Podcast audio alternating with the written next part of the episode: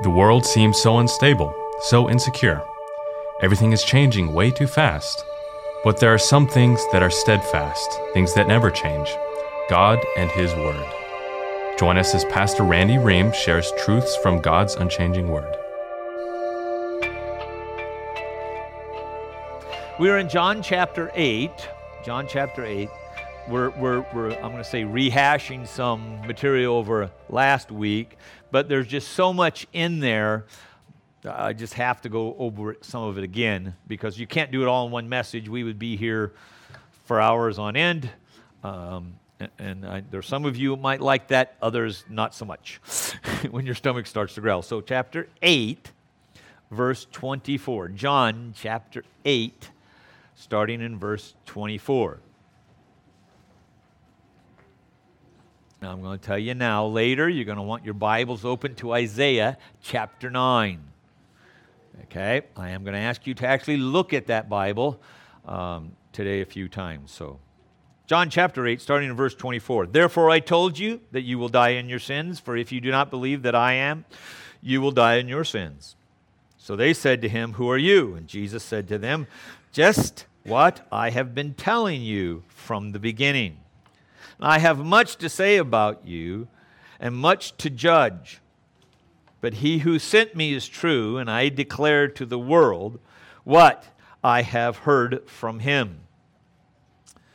They, do not, they did not understand that he, Jesus, had been speaking to them about the Father. So Jesus said to them, when you have lifted up the Son of Man, then you will know that I am He, and that I do nothing on my own authority, but speak just as the Father taught me. And He who sent me is with me. He is not, has not left me alone, for I always do the things that are pleasing to Him. You may be seated.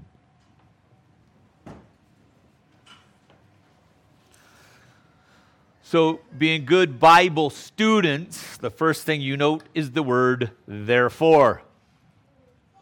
Okay? So that has to tell us a little. We got, we got to review a little bit to know what that's connected to. Uh, previously, up in verse 19, Jesus had, had indicted these people, particularly uh, the Jewish leadership, that they did not know him and therefore did not know the Father. If you don't know me, he says you don't know the Father. Now you see why I'm talking to the kids about the Trinity. Okay? Um, and that um, because you lack the ability, in verse 21, you will seek me, but you're not going to find me, Jesus says. Okay? And you will die in your sins. Therefore, I told you. Okay? On that you will die in your sins. You will seek me, but you won't find me. Okay? If you don't believe X, we'll talk about that in a minute, you'll die in your sins. Again, I want to bring back to John chapter 3. We'll go there a couple times today. All right? When Jesus said, when he's in his encounter with Nicodemus, the Pharisee, uh, comes to him at night, Truly, truly, I say to you, unless one is born again, he cannot see the kingdom of God. You'll look, but you won't find him unless you're born again. Then 5 and 6, verses 5 and 6 there. Truly I say to you, unless one is born of water and of Spirit, he cannot. Notice it speaks to ability. It doesn't say he will not.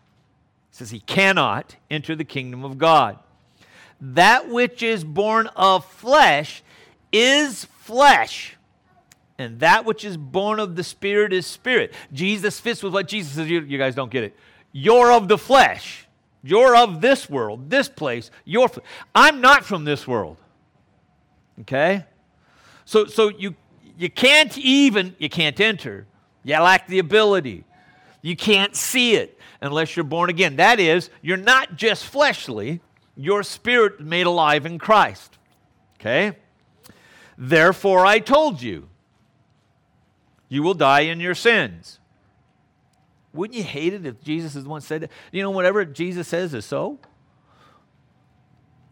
Okay, now he says earlier, because you don't know the Father, you don't know me, and I'm telling you, you're going to die in your sins. Then he comes up here, says, You'll die in your sins, and he says, For. That, that, and what Greek word is that, Wednesday night crowd? Gar, yeah, all right? So most, time, most of the time when you see the word for in, in, in the New Testament, the Greek, just think of a pirate. Gar. Hey, if that's what it takes for you to remember it, I know it's a little silly, okay? But, but for in, in English or any sentence, that same idea is either explanation, clarification, or reason. I went to the store for bread and milk. The reason I was going is to get the bread and milk.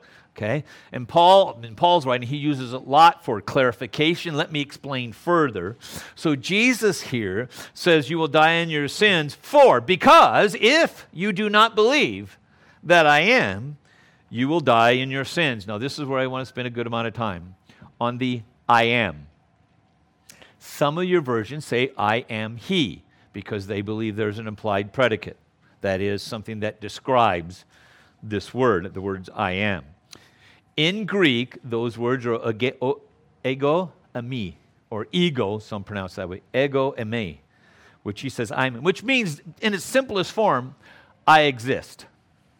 Unless you believe I exist. Well, of course you do. You're standing in front of me. Right? But there's more to it than that. It is the first person singular.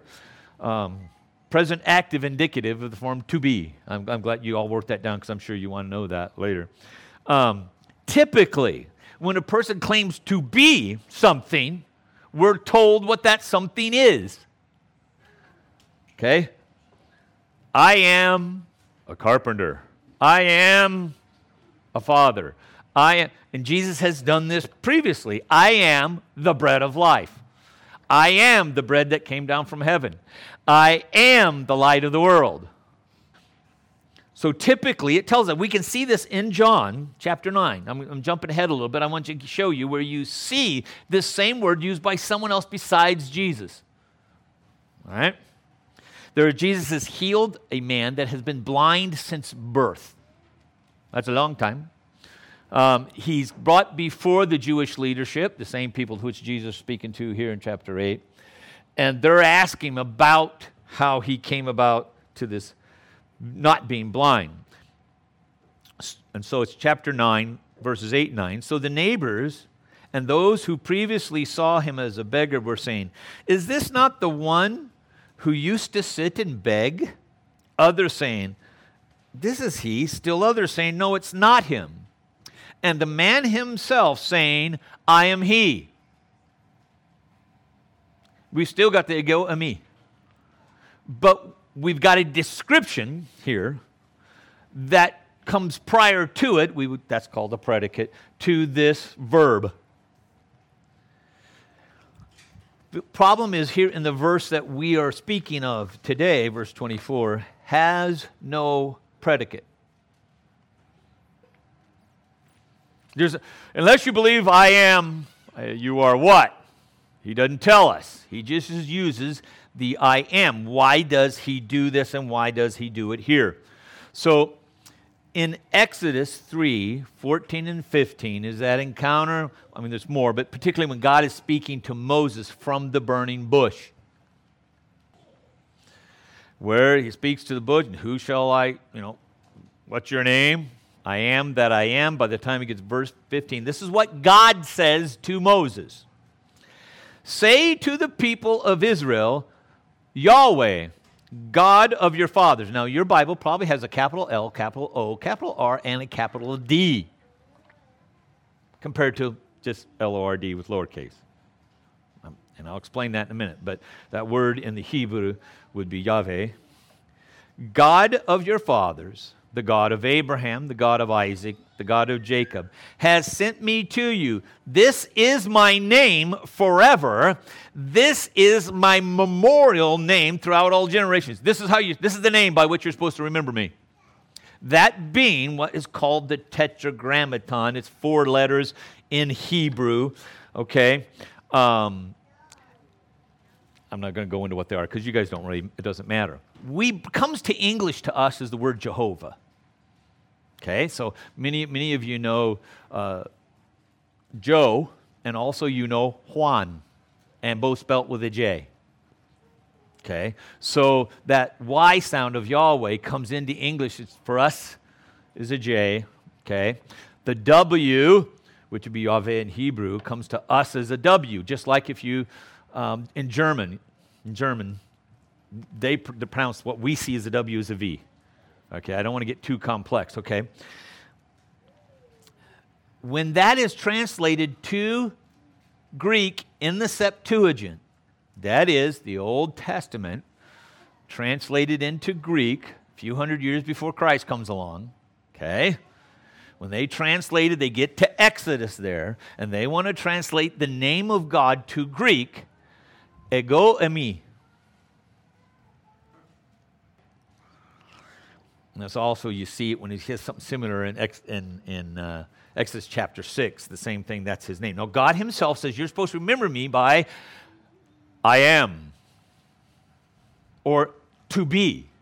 That is, in my own nature, I am. I exist.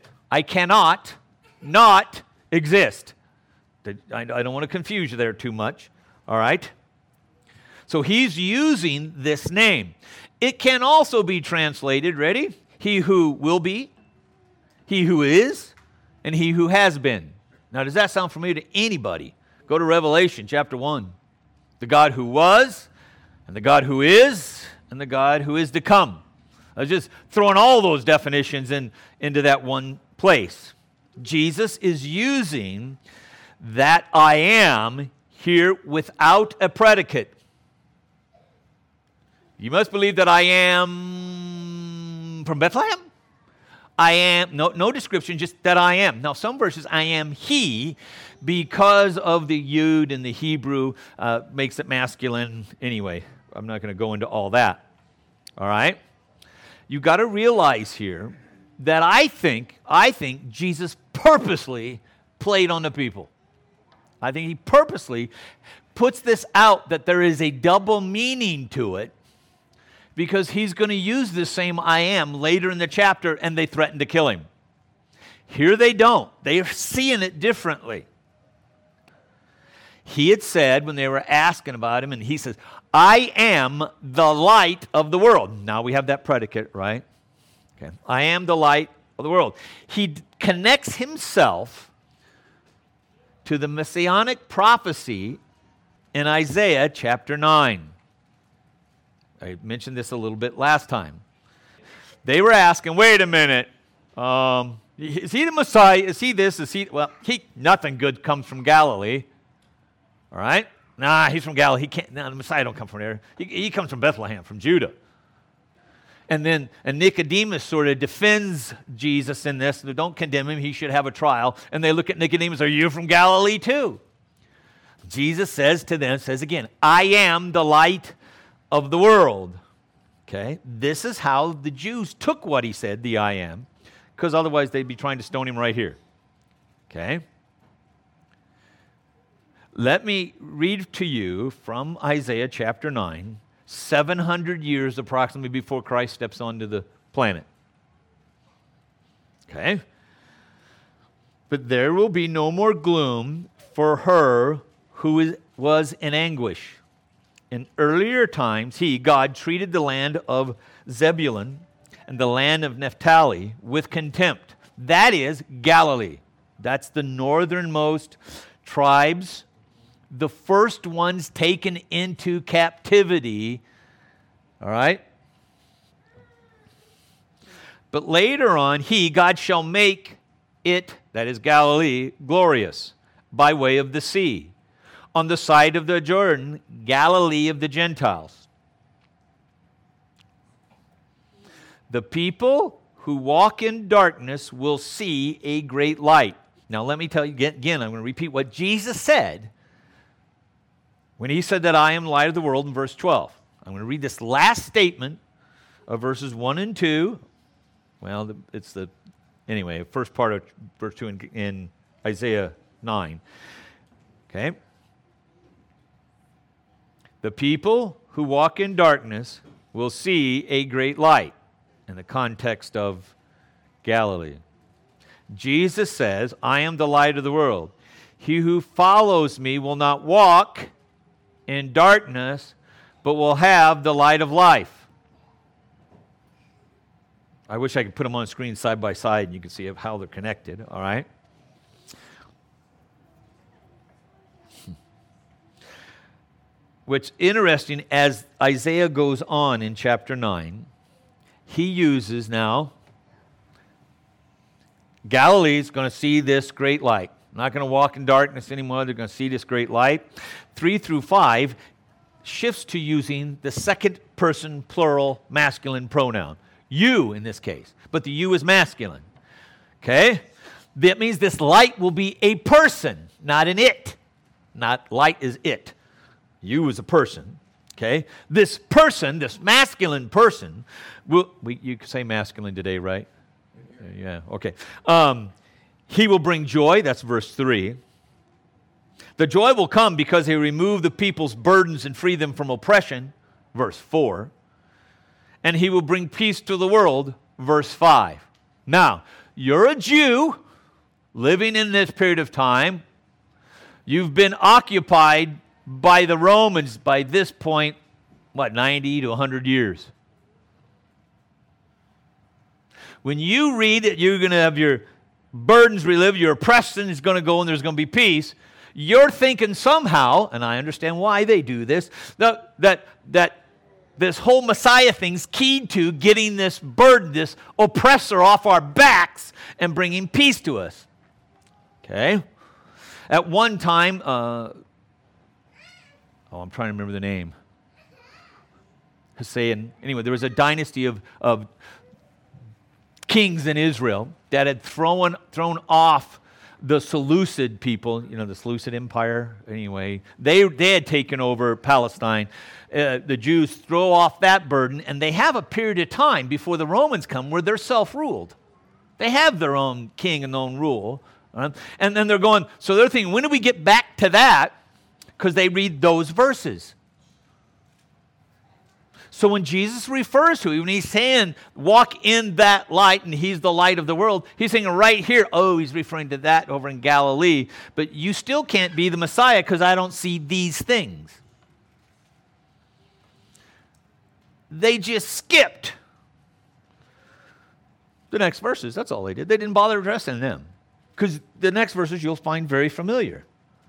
Okay? So there, there was a time when, when Galilee okay, saw darkness and that they're the first ones taken captive. To Galilee is going to come this great bright light, wonderful light, great light. They won't walk in darkness. This light's a person. He's going to deliver them from burdens and oppression and bring peace to the world.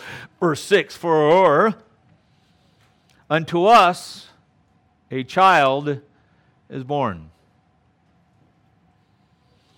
a son shall be given and the government shall rest on his shoulders. So far, they're looking for a Messiah to be born.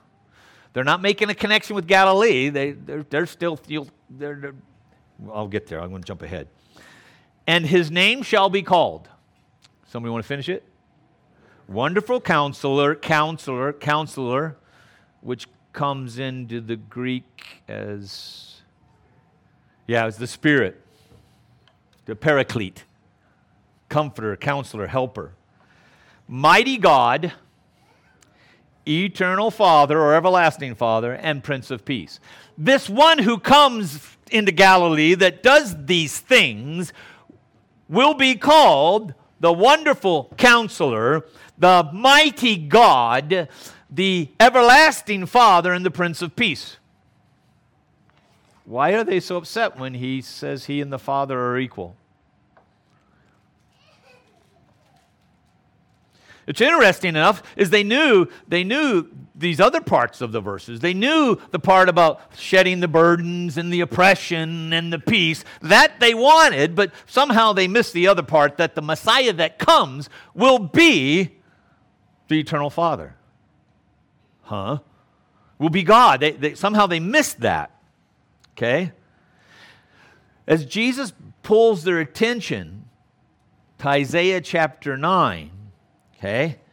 Knowing how they will take it, also knowing what he means by it. That is, he's declaring himself to be the self existent, unchanging, everlasting, all powerful creator of everything. That's what he's declaring. But they're not getting it because they're making a connection. Later, Jesus uses the ego eimi, the I am again, without a direct link to an Old Testament, and they go, Oh, that's what you're saying. And they want to stone him. They've already done that back in chapter 5. If you don't believe this, that I am the light of the world, that those who walk with me, if you don't believe that I am that, and that I am that one, the one there, you'll die in your sins. So they, they, they, they respond back, oh, wait a minute. Who are you? Maybe they caught a little double connotation in there. Wait a minute. Okay? Who are you? Jesus' response, Are you silly and stupid and dumb? No, I know. It's the same, what I've been telling you to start with. What I've been, just have I been telling you from the beginning. Okay? If they have to believe that he is, or I believe I am, to not die in their sins, it's important to know who he is. That's why they ask the question.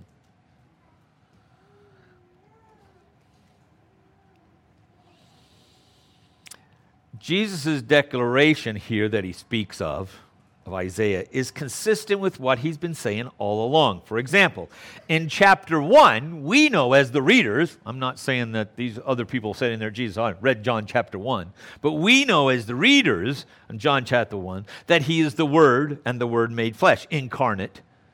Okay, he is the Word of God and the Word was God. Verse 14, and the Word became flesh. Okay, we also know from chapter 1 that he created all things. He is the creator, 1 and 10. We know that he is the Messiah, John 4. That's even, you know, disciples discovered that real quick. Hey, I, Andrew, I, come with us. I, I, found a Messiah. And the Pharisees know that Jesus declared himself equal with God because that's in chapter 5, verse 18. That's why they wanted to kill him. Not just because he healed on the Sabbath, but because he claimed God as his Father, being equal with God.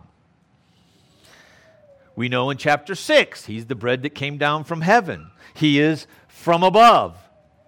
That's already in the, this verse. So, so all these things I've been telling you, why do I have to tell you again? You're not listening? Last time I told you, you tried to kill me. Did, did you forget? Then listen to this. I have much to say about you and much to judge. But I could say a lot. I, I, I could really bring down harsh judgment on you. But he who sent me is true, and I declared to the world what I have heard from him. I could say a lot, but I only say what the Father says. I only say what the Father's taught me. Which tells me one thing Jesus had thoughts of his own. Boy, could I tell you a few things, but I'm only telling what the Father says. Okay? What's interesting, he turns the attention away from himself. Jesus is really good at this. Okay, towards the end, when, before he's crucified, he draws that a lot of attention back on himself. But, but he drops, puts the attention back on the one who sent me is true. And I only say what he says. Therefore, what I say is true. Thank you. That's next week's message, by the way. You can look at it. Okay. Thus, his declarations and judgments are true. Christ is. He, this is true. Since he's not speaking what he says, not judging what he's seen, and that he's only doing what the Father says when he says, You don't know me and you don't know the Father. That's a direct line from heaven. That's not just Jesus' opinion. Okay? Well, how dare you say you don't know me? Look at it. It's, it's God the Father telling me this. You will seek me, but you won't find me. No, no, I think of, I, I, that's the other guys. If I sink you, I'll find you. You are worldly, fleshly, carnal. You will die in your sins. Why will you die in your sins? Because you don't believe that I am. That's a true statement. it is true today. You will die in your sins if you don't believe that He is the one from Isaiah 9, that He is the I am of the burning bush, that He is the eternal, unchangeable God who created all things by Him and through Him, were all things and that consist in Him. And then we get an editorial note by John. They did not realize that he had been speaking to them about the Father, even though he said so. Okay? That they're not catching that the one who sent him is, in fact, God the Father, even though he'd previously told him 537, 816, and 18. Okay?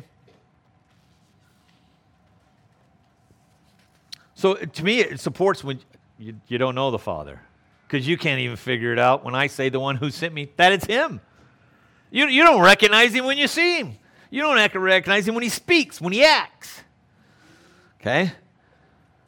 They did not make the connection with Jesus claiming that He and the Father are one. In chapter 5, they seem to make that connection. But a lot of things have happened. Remember, chapter 5, he was in Jerusalem. He's gone away to Galilee and all these other miracles the walking on water, the feeding of 5,000, sick people, these kind of things. All right? And, and now they're starting to seem a little different. Then this next part gets really interesting. So Jesus said to them, that is because they didn't understand that editorial note that he was talking about the Father. Jesus said to them, when you have lifted up the Son of Man, you will know that I am. Okay. So the Son of Man being lifted up is not new to us as the readers. Again, at Nicodemus, he was talking about that, uh, uh, about when Moses lifted up the serpent in the wilderness. Okay, so must the Son of Man be lifted up so whoever believes in him will have eternal life. It's to the readers it's not a new idea.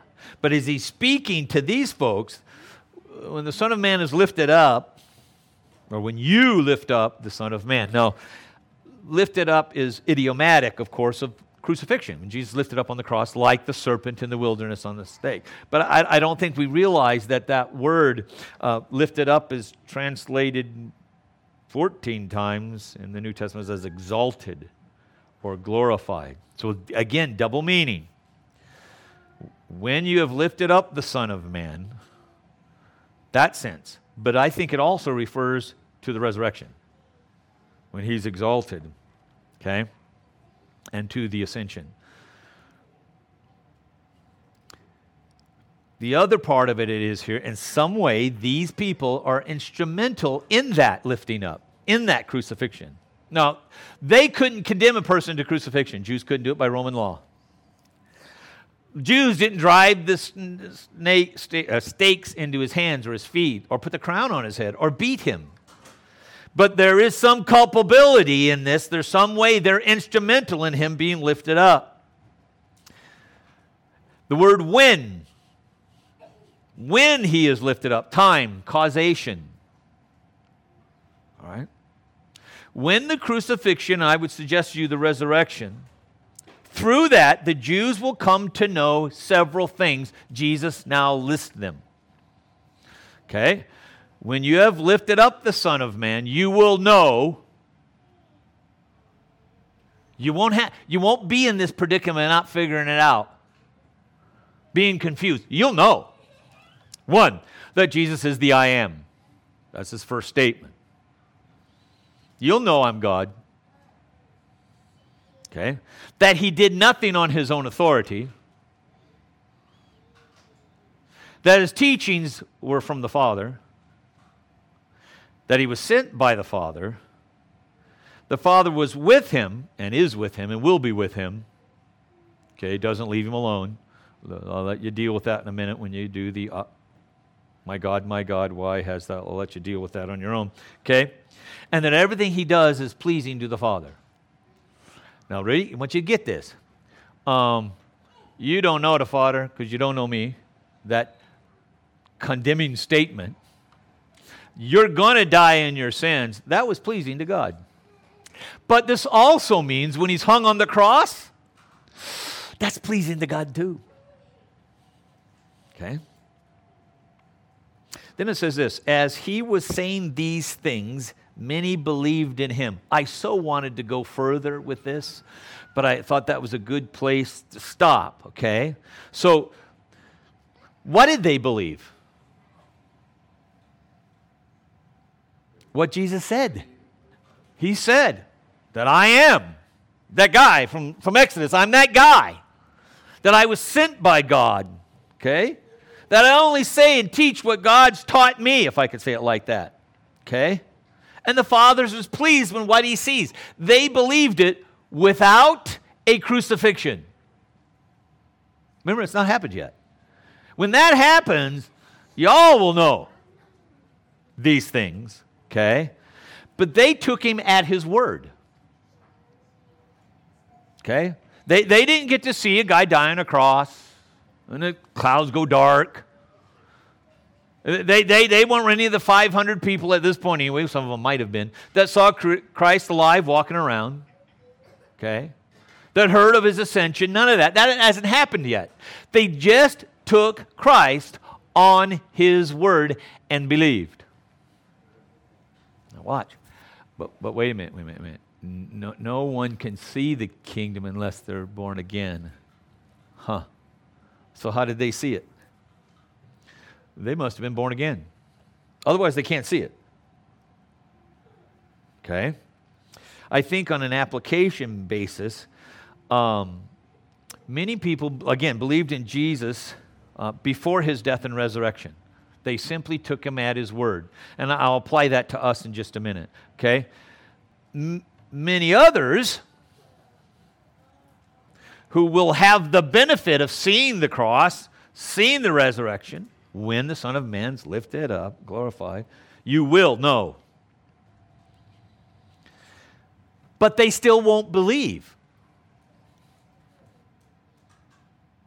There are many, not all the people heard what he said, his audience believe. Some, many, not all. That means there are others that's going to come to that point, see those things in which he spoke of, know what he says that would reveal, and still not believe.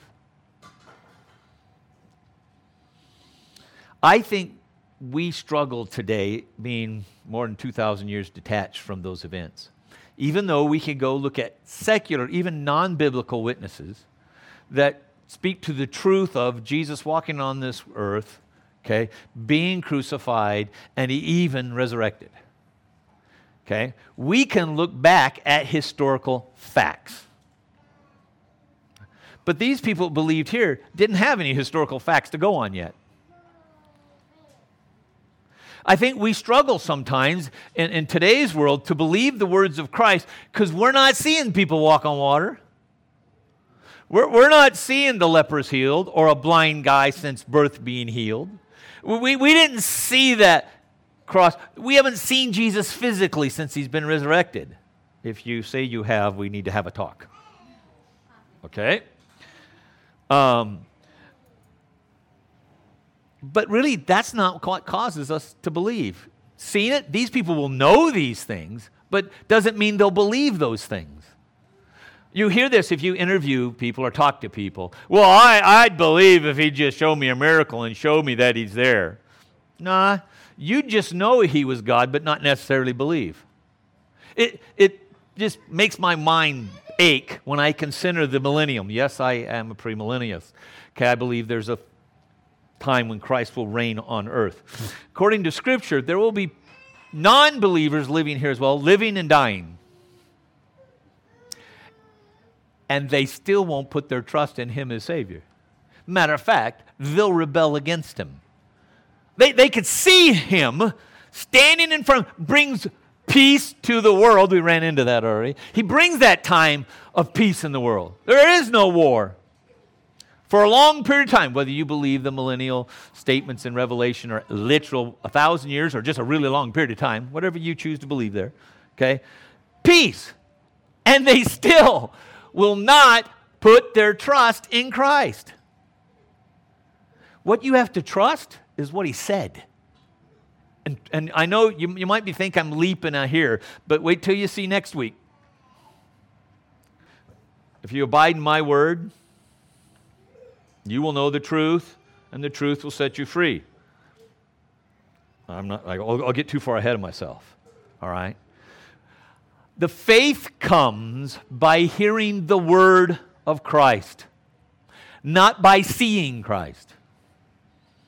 A lot I know of, nobody in this room has a phone booth they can climb into and travel back in time. Okay? That was Bill and Ted, right? I think it was. Okay, or H.G. Wells had the other time machine. You, you, you can't go back time and see Christ's death and resurrected. You have to trust what God said in His Word. The Father, the one who sent me, is true. In the beginning was the Word, and the Word was with God, and the Word was God, and the Word became flesh. The emphasis is on that. I find it intriguing that God didn't leave it up to oral tradition. He wrote it down for you. No, like anybody else, it doesn't do any good unless you learn to read. Okay, and that's why then the Protestant Reformation came along, and, and reading was so important, and education and all those things, uh, because they wanted people to read the Bible in their own language. Of course, you got to take the time to learn to read. God's just not going to zap you with it, and all of a sudden you know how. All right? But I find it, he comes this way and says, I've written it down for you. What causes me to believe when I read it is the work of the Holy Spirit. I can take you to universities right now where there are plenty of educated men and women who have read the Bible and they don't believe it. Educated men and women who read the Bible and do believe it. Okay? It is the Holy Spirit's act upon the person that they read it and go, Oh, I see the kingdom now. All I saw before was a book of myths, histories of a weird religion from way back. That's, that's all I saw until the Holy Spirit enlightens their heart. Okay? And if you want, you know, if you got how that's an old book now. Josh McDowell's Evidence That Demands the Verdict. His son now has wrote one. Lee Strobel's The Case for Christ. Anybody read those? Okay, they take an intellectual. Lee Strobel was a reporter, um, a legal reporter, and he goes around the world talking to all these brainy people.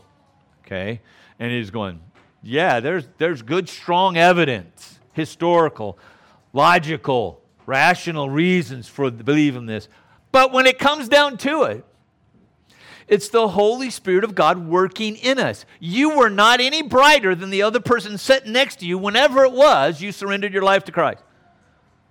Where, wherever that was, it was a church setting, somebody next to you, a friend with you, the, the, the gospel is presented, and, and it, it comes to life in you, and, and you're alive. And the other one's going, What, can we get out of here, man? Well, you smarter than the other guy? You're more spiritual than the other guy? It's the work of the Holy Spirit that does that. Thus, it is the work of the Holy Spirit, it's the work of God to keep it in you. This is the work of God that you believe, Jesus' own words, chapter 6. It's the work of God that you believe. It's not because you're smart. It's not because you have something in you. No, there's nothing in you. Jesus said, out of you comes all these wicked and awful things. Okay? Not that kind of belief. So I can give praise to God simply because when I read the book at some point, I go, hey, that became real, became life, became the bread of life to me. It came to the light of the world to me. Not because of me, but because of Him. Now that bothers some people because they would ask this question. Well, you're sitting there wherever this place was and you surrendered your life to Christ. You, you, you did this, and this guy didn't. If Jesus did the work, that means, that means he didn't do the work in this guy. Am, am I right? Okay, we still live in the world where the law of non contradiction exists no matter what they say out there. Okay, if A, if this is an apple, it's not an orange. Okay, the antecedent, the opposite, is therefore false from truth. So if God causes the person to believe here, the Holy Spirit works in him, that means on the other side, he didn't. Why didn't he? Read Romans 9. Paul preempts the argument. Yeah, you know what you're going to say? God's not fair. He's unjust. That's not right. Because everybody should be. Really? What makes you say that? What makes human beings worthy of God's grace? Nothing. Okay? Now, we, I understand we're made in His image. I understand that. Okay? But grace, by its definition, has to be based on nothing in you. Otherwise, it's not grace. If I hire you for a job and I look at your skills, your resume, and I hire you because of that, that's not grace.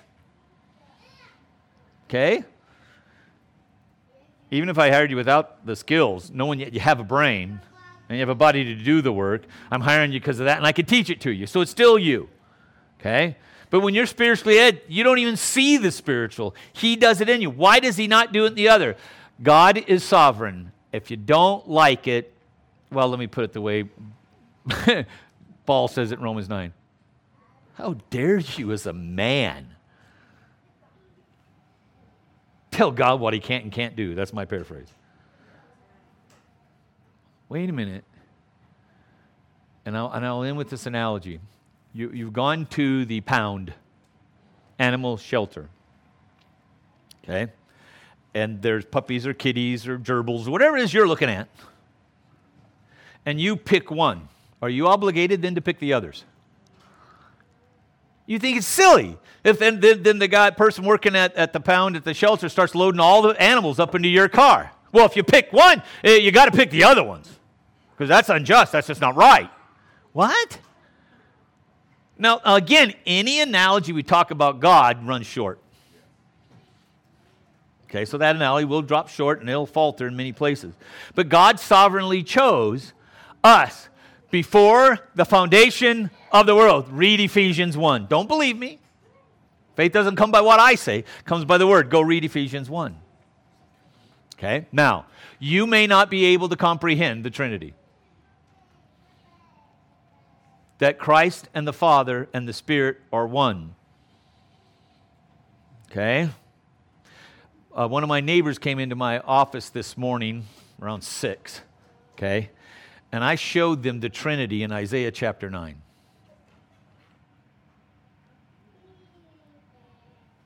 Uh, uh, right, we just read it. Counselor, mighty God, Prince. Well, I, didn't know actually the Bible actually taught that. Well, what you can do? You walk into my house, on, uh, into my office on a Sunday morning, you're going to get preaching. Okay, you may not be able to put your mind around it just as much as that person sitting next to you, when the gospel was given, did not respond. The only way you receive it is when God grants that right to you, and you do it by faith, which is also from Him. I may not be able to put my mind around how that works. Whatever analogies you come up with, they all fall short. I don't argue that, but it's taught in Scripture.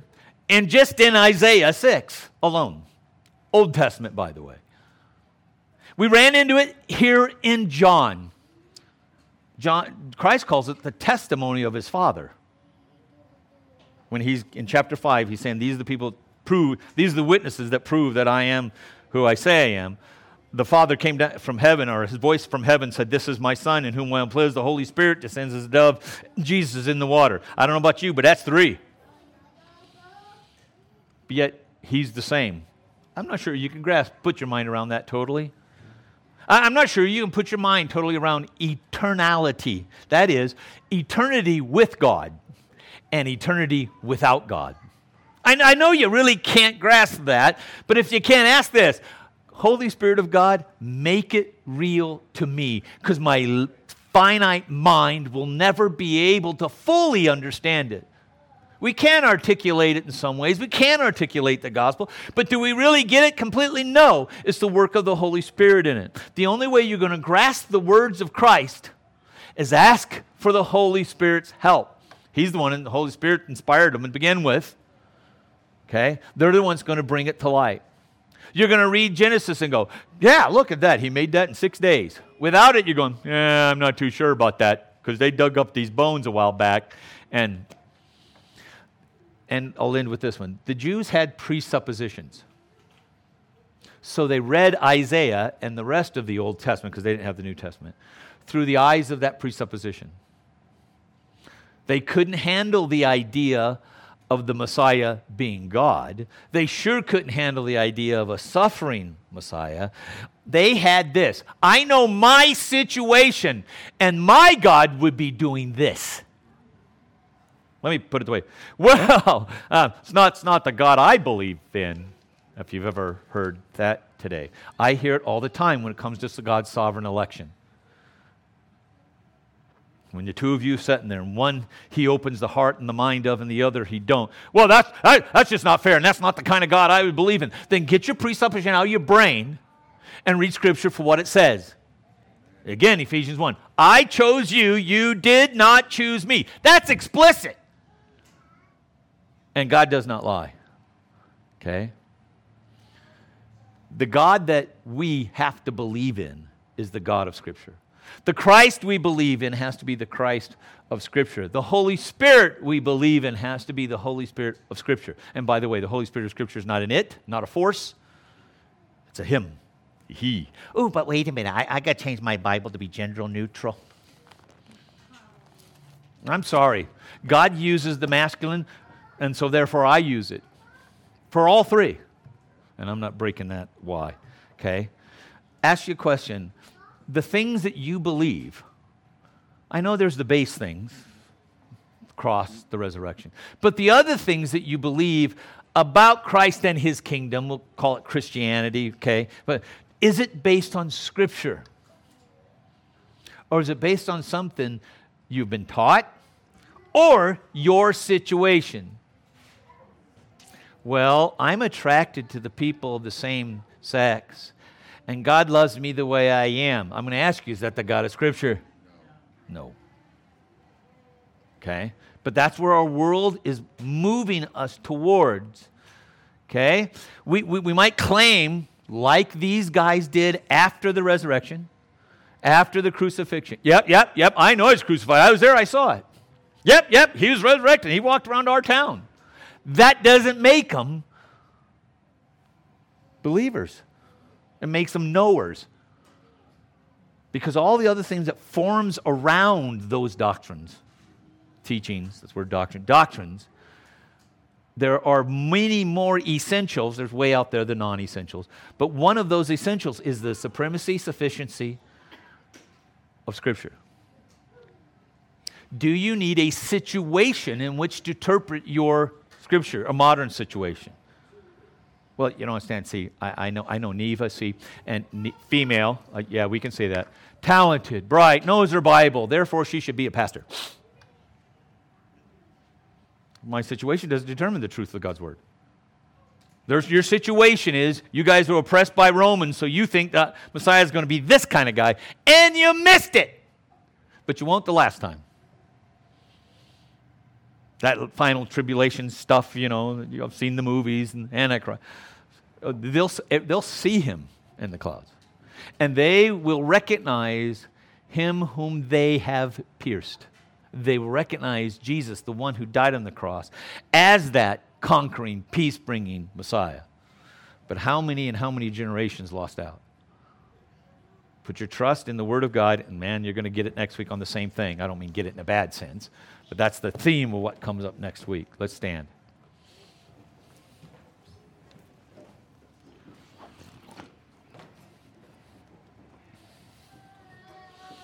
Perhaps you were listening today and you go, How can you believe in that archaic book and all of its mistakes and errors and problems?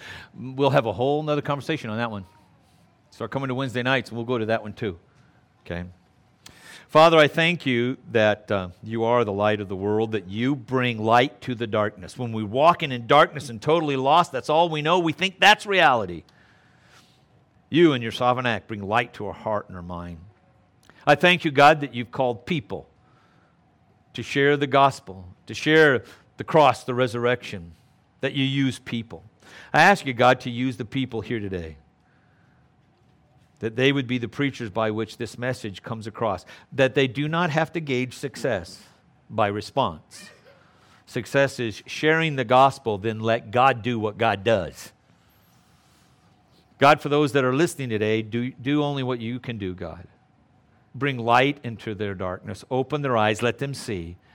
cause them to be born again. Grant repentance, O Lord, those which you've appointed unto belief.